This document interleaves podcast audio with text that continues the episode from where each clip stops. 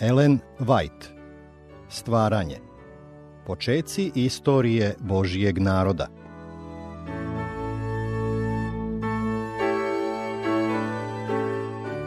dvadeset deveto poglavlje. Sotonino neprijateljstvo prema zakonu.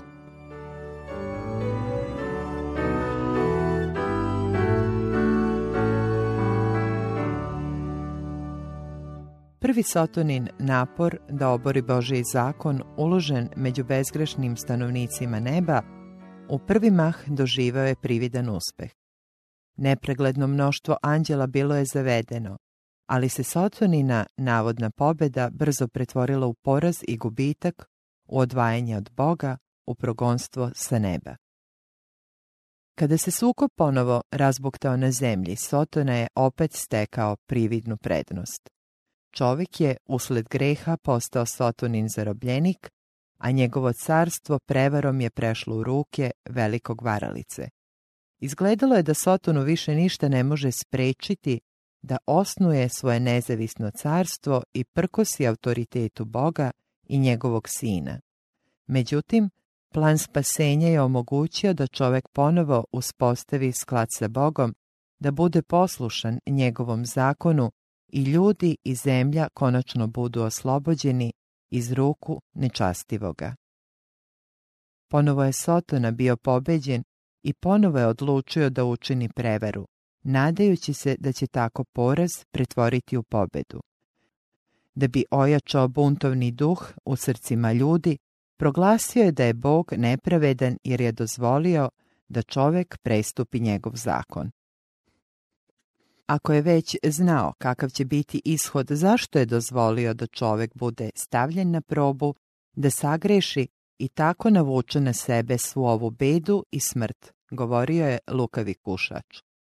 Adamovi potomci, zaboravljajući Božje strpljenje i njegovu milost, koja im je omogućila drugu priliku, ne uzimajući u obzir zadivljujuću ogromnu žrtvu koju je vladar neba morao da prinese zbog ove pobune, poslušali su kušača i počeli da gunđaju protiv jedinog bića koje bi ih moglo izbaviti od Sotonine razorne sile. Hiljade i hiljade ljudi sve do danas ponavljaju istu buntovnu optužbu protiv Boga. Ne žele da shvate da bi Bog, oduzevši čoveku mogućnost da slobodno odlučuje, lišio svoje stvorenje prava kojemu kao razumnom biću pripada i pretvorio ga u obični automat. Bog ne želi silom da pokorava čovekovu volju. Čovek je stvoren kao slobodno moralno biće. Kao i stanovnici svih ostalih svetova, i on je morao da bude izložen probi neposlušnosti, ali nikada nije bio u prilici da je morao da se pokori zlu. Nikada nije bio izložen iskušenju ili zlu kome se nije mogao odupreti. Bog se za njega tako obilno postarao da nikada nije morao da bude pobeđen u sukobu sa Sotonom. Kada su se ljudi namnožili na zemlji, gotovo ceo svet se pridružio buntovnicima. I opet je izgledalo da je Sotona pobedio. Svemoćna ruka ponovo je međutim prekratila delovanje bezakonja i zemlja je potopom bila očišćena od moralnog zagađenja. Prorok kaže: jer kada su sudovi tvoji na zemlji, uče se pravednici koji žive u vaseljeni. Ako se i pomiluje bezbožnik, ne uči se pravdi i ne gleda na veličanstvo gospodnje. Isaija dvadeset šest, devet, deset. Tako je bilo posle potopa. Oslobođeni gospodnjih sudova, stanovnici zemlje ponovo su se pobunili protiv njega. Dva puta je svet odbacio Božji zavet i njegove propise. I narod pre potopa i Nojevi potomci posle njega ustali su protiv Božjeg autoriteta. A onda je Bog sklopio savez sa Avramom, izabrao sebi narod koji će čuvati njegov zakon. Da bi zaveo i uništio taj narod, Sotona je odmah počeo da mu postavlja zamke. Sinovi Jakovljevi suočili su se s iskušenjem da sklapaju brakove s neznabošcima i da obožavaju njihove idole. Međutim, Josif je bio veran Gospodu i njegova vernost stalno je svedočila o njegovoj istinskoj veri. Da bi ugasio ovu svetlost, Sotona se poslužio ljubomorom njegove braće i naveo ih da ga kao roba prodaju u daleku neznabožačku zemlju. Međutim, Bog je preusmerio događaje tako da je znanje o njemu proširilo se među stanovnicima Egipta. U Petifrijevoj kući i u tamnici Josif je dobio obuku, obrazovanje, koje ga je u strahu Božjem pripremilo za visoki položaj prvog faraonovog pomoćnika u carstvu. Iz faraonove palate njegov uticaj se proširio na cijelu zemlju i znanje o Bogu rasprostrlo se nadaleko i naširoko.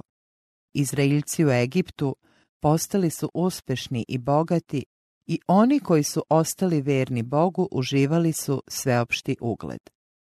Idolopoklonički sveštenici su se uznemirili kada su vidjeli kako nova religija stiče naklonost ljudi.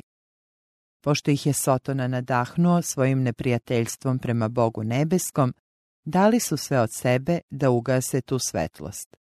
Njima je bilo povereno obrazovanje naslednika prestola, pa su upravo tim duhom odlučnog protivljenja Bogu, duhom idolopokloničke revnosti, oblikovali karakter budućeg vladara i naveli ga da tako surovo tlači Izraeljce. Tih četrdeset godina posle Mojsijevog odlaska iz Egipta činilo se da je idolopoklonstvo pobedilo. Iz godine u godinu nade Izraeljaca bivale su sve slabije. Faraon i narod radovali su se svojoj moći i rugali se Bogu Izraeljevom. Stanje je postalo sve teže dok nije dostiglo vrhunac pod faraonom koji se suočio sa Mojsijem. Kada se jevrejski vođa pojavio pred njim sa porukom Gospoda Boga Izraeljeva, nije ga nepoznavanje pravog Boga, već protivljenje njegovoj sili navelo da odgovori: "Ko je Gospod, da poslušam glas njegov? Ne znam Gospoda." Od početka do kraja, faraonovo protivljenje božanskoj naredbi nije bilo posljedica neznanja, već mržnje i prkosa. Iako su Egipćani tako dugo odbijali poznanje o Bogu, Gospod im je pružao prilike da se pokaju.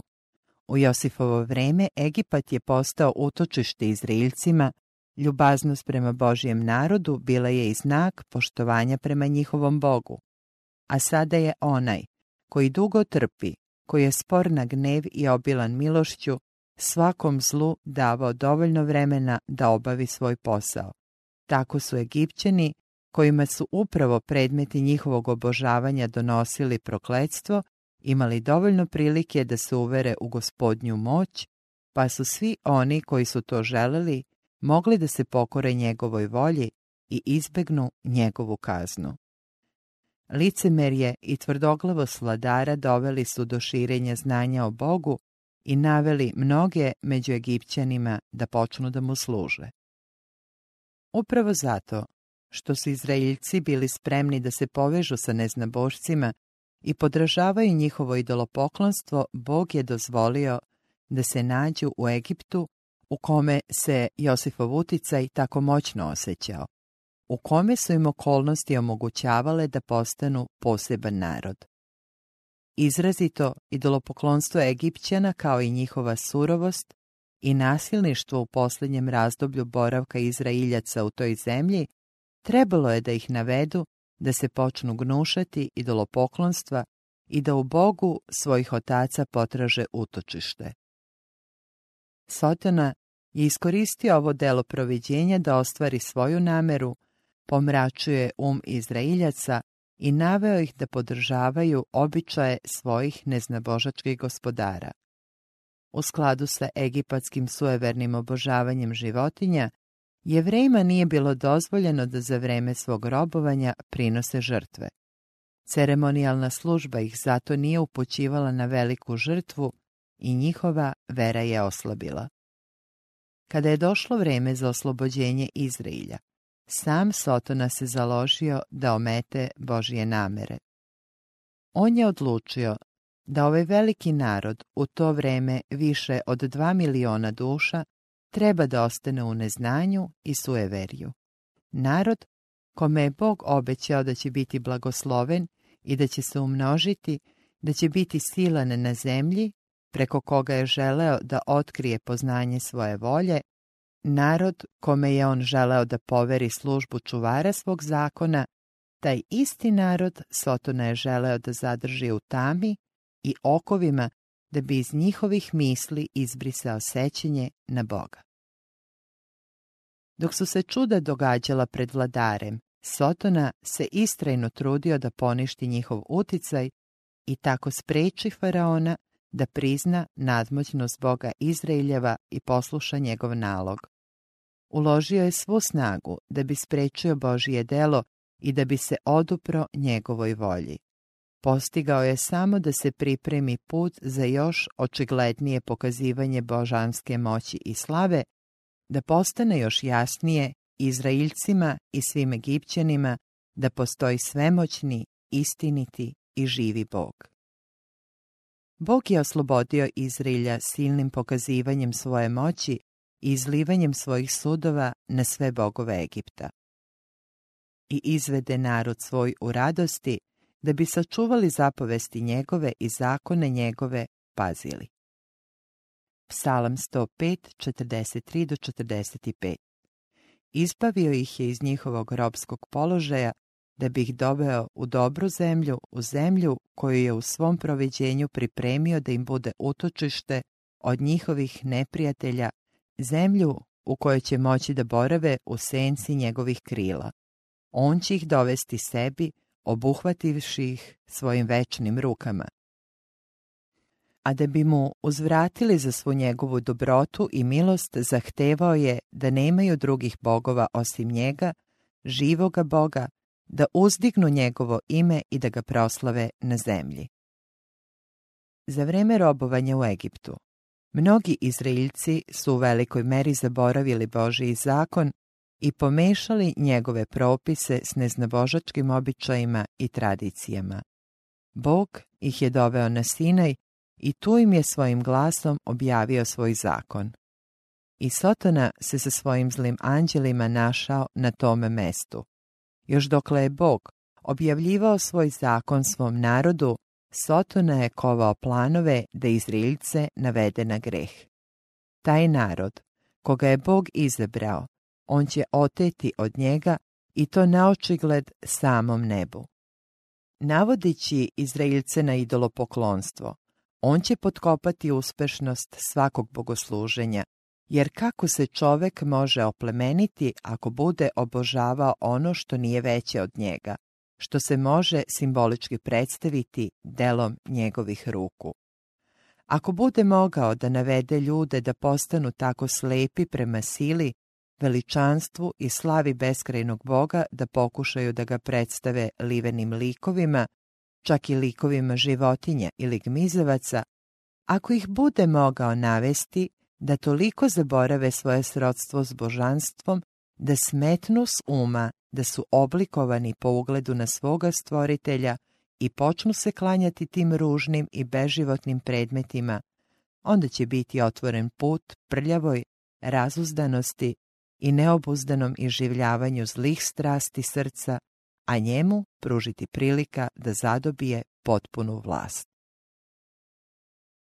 U podnožju Sinaja, Sotona je počeo da ostvaruje svoj plan obaranja Božijeg zakona i tako je nastavio delo koje je započeo na nebu.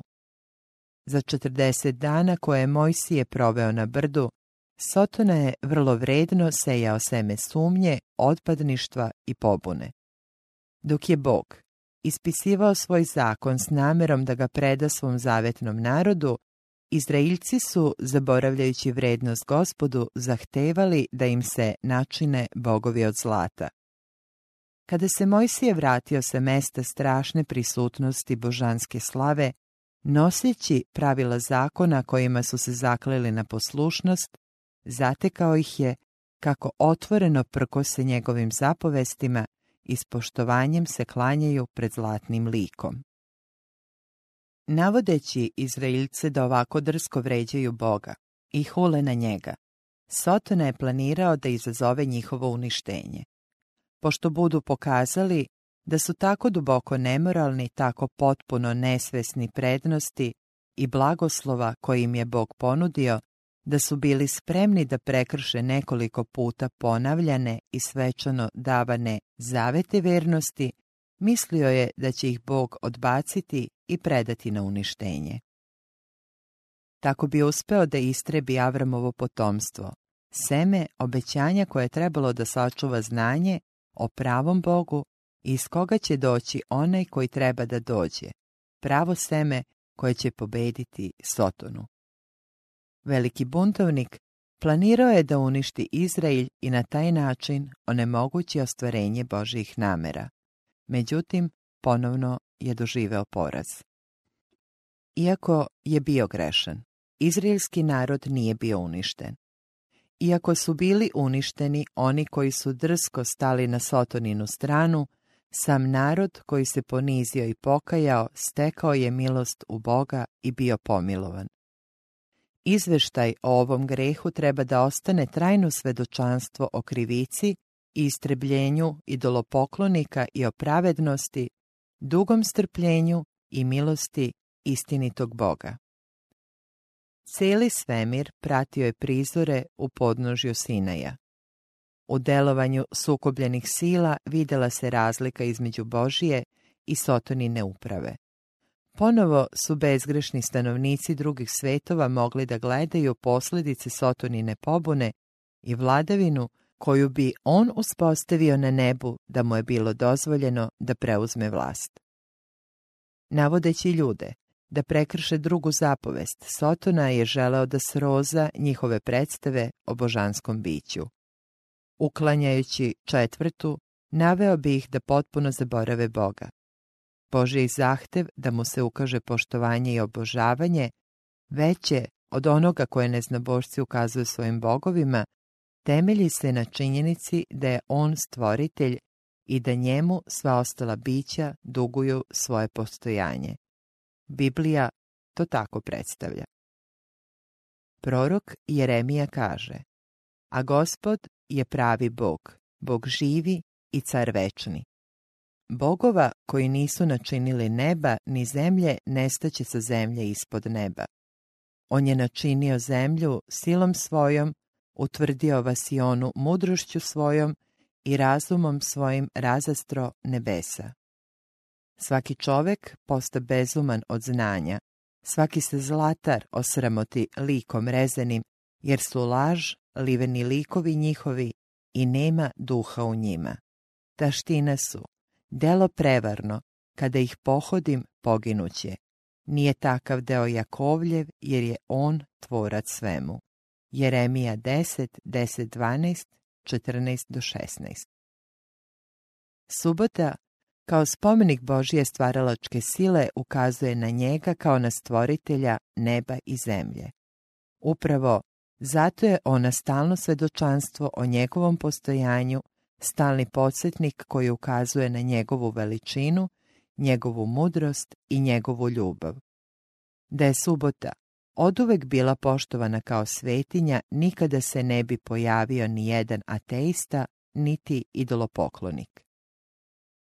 Institucija subote, poreklom iz Edema, isto je tako stara kao i sam svet. Poštovali su je svi patrijarsi još od stvaranja. Za vreme robovanja u Egiptu nadzornici su primoravali Izraelja da krše subotu i oni su u velikoj meri izgubili pojam o njenoj svetosti. Kada je na Sinaju bio proglašen zakon, prve reči četvrte zapovesti su glasile: sećaj se dana od odmora da ga svetkuješ, pokazujući da subota nije tek tada ustanovljena, ukazujući da subota potiče od stvaranja. U naporu da izbriše Boga iz čovekovih misli, Sotona je odlučio da ukloni taj veliki spomenik. Ukoliko bude uspeo da navede čoveka da zaboravi svoga stvoritelja, on se više neće odupirati sili zla i Sotona će imati siguran plen. Neprijateljstvo prema Božijem zakonu pokrenulo je Sotonu da se bori protiv svih propisa deset zapovesti. Načelo detinje ljubavi i poslušnosti usko je povezano s velikim načelom ljubavi i odanosti prema Bogu, Ocu svega života. Odbacivanje roditeljskog autoriteta vrlo brzo dovodi i do odbacivanja božanskog autoriteta. Zato se lako mogu razumeti Sotonini pokušaj da olabavi obaveze pete zapovesti. Pripadnici neznabožačkih naroda objavljena načela u ovoj zapovesti jedva su poštovali. U mnogih naroda roditelji su zaboravljani ili čak ubijani čim bi zbog starosti postali nesposobni da se staraju o sebi. U porodici se prema majci postupalo s malo poštovanja, a posle smrti muža bila je primorana da se pokori vlasti svog najstarijeg sina. Mojsije je naredio da deca slušaju svoje roditelje, ali kada su se Izraeljci udaljili od Boga, zajedno sa ostalima zaboravili su i petu zapovest.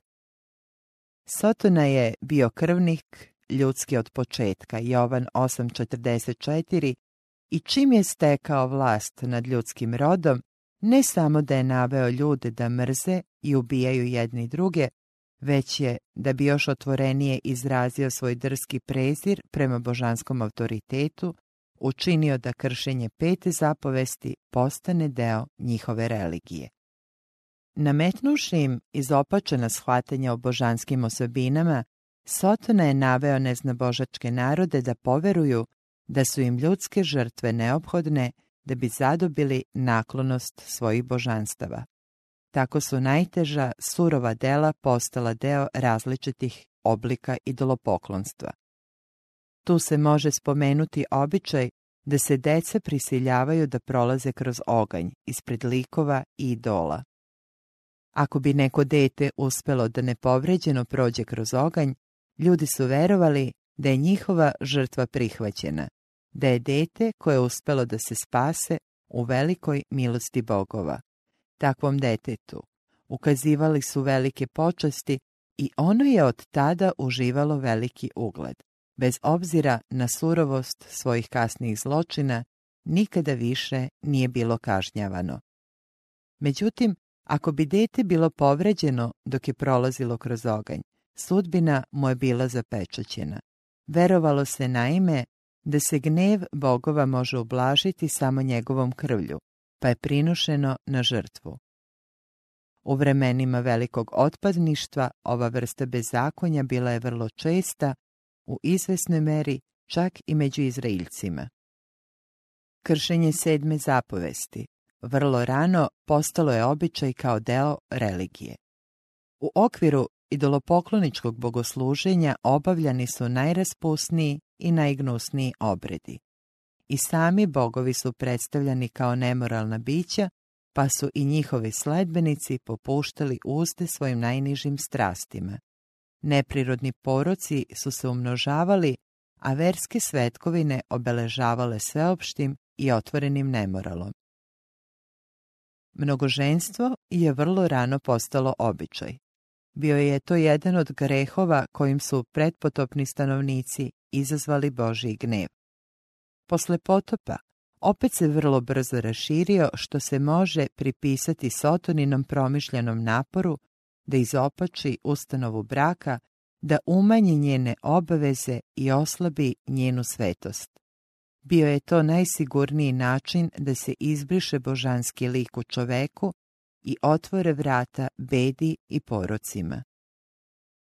Od samog početka velike borbe Sotona je želeo da pogrešno predstavi Božiji karakter i izazove pobunu protiv njegovog zakona.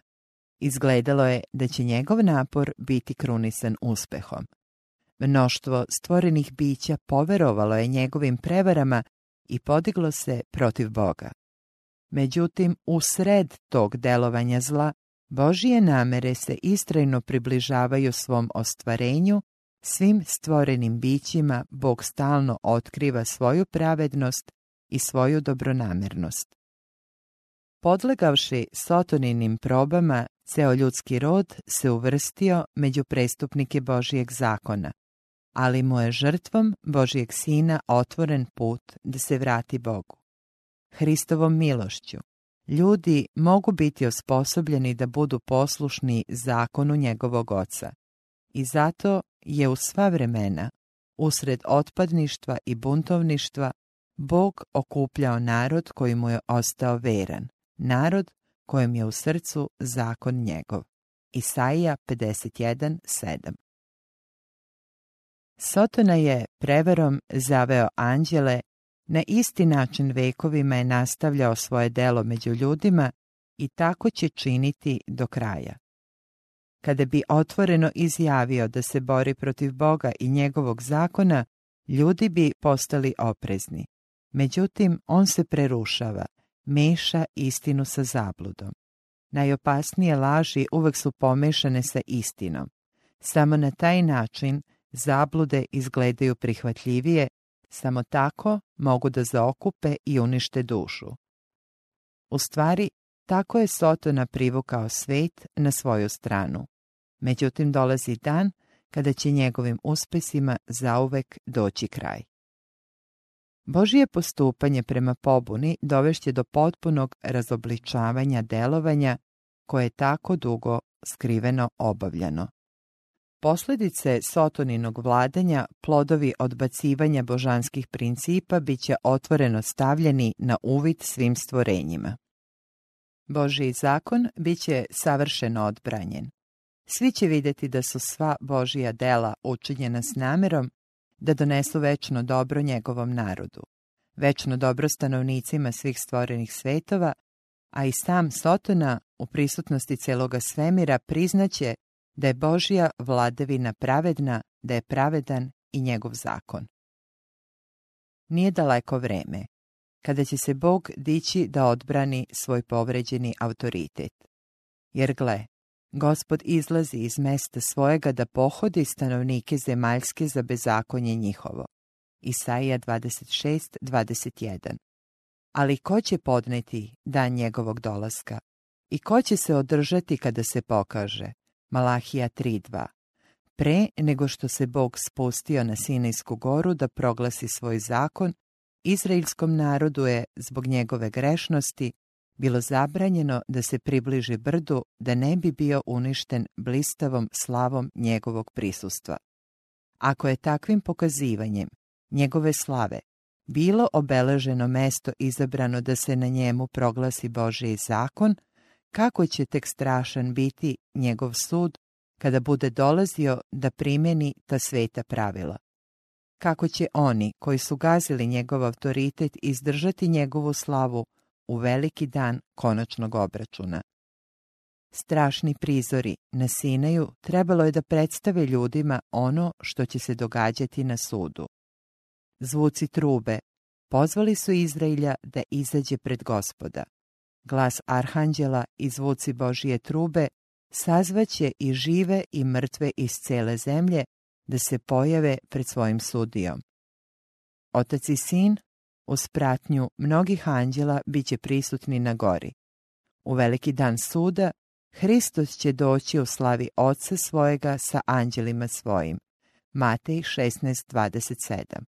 Onda će sesti na presto slave svoje i pred njim će se okupiti svi narodi. Kada se božansko prisustvo pokazalo na Sinaju, Gospodnja slava je pred očima celog Izraelja bila kao oganj koji proždire. Ali kad Hristos bude došao u slavi i svi sveti anđeli s njim, cela zemlja zasijaće od snažne svetlosti njegovog prisustva. Ide Bog naš i ne ćuti. Pred njim je oganj koji proždire, oko njega bura velika. Doziva nebo ozgo i zemlju da sudi narodu svojemu. Psalam pedeset tri četiri.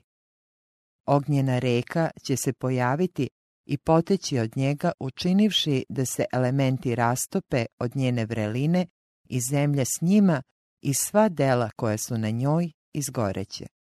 Kada se pokaže Gospod, Isus s neba s anđelima sile svoje, u ognju plamenove, koji će dati osvetu onima koji ne poznaju Boga i ne slušaju evanđelja. Druga Solunjanima jedan, sedam i osam. Od vremena kada je čovjek stvoren, nikada se nije vidjelo takvo pokazivanje božanske moći kao onda kada je zakon bio proglašen na Sinaju. Zemlja se tresijaše i nebo se rastapaše od lica Božjega, ovaj Sinaj, od lica Boga, Boga Izraeljeva. Psalam šezdeset osam, osam. Usred najstrašnijih grčenja prirode, iz oblaka je odjekivao Božji glas, sličan trubi. Planina se tresla od podnožja do vrha, dok su čete Izraeljeve, blede i uzdrhtale od užasa, ležale ničice licem prema zemlji. Onaj kojega je glas onda potresao zemlju i sada obećava govoreći: još jednom ja ću protresti ne samo zemlju, nego i nebo. Jevrejima dvanaest, dvadeset šest. U Bibliji stoji: Gospod će svi sine riknuti, i stana svetinje svoje pustiće glas svoj, i zatrešće se nebo i zemlja. Jeremija dvadeset pet, trideset, Joilo tri, šesnaest. U taj veliki budući dan i samo nebo će se povući kao knjiga kada se savije. Otkrivenje šest, četrnaest.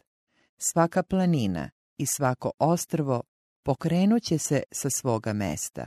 Sva će se zemlja ljuljati kao pijan čovek i premestit će se kao koliba, jer će joj otežati bezakonje njeno, te će pasti i neće više ustati.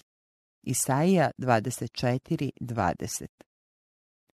Zato će svaka ruka klonuti i u sviju se lice promeniti i poblediti, i svako srce čovečije rastopiti se.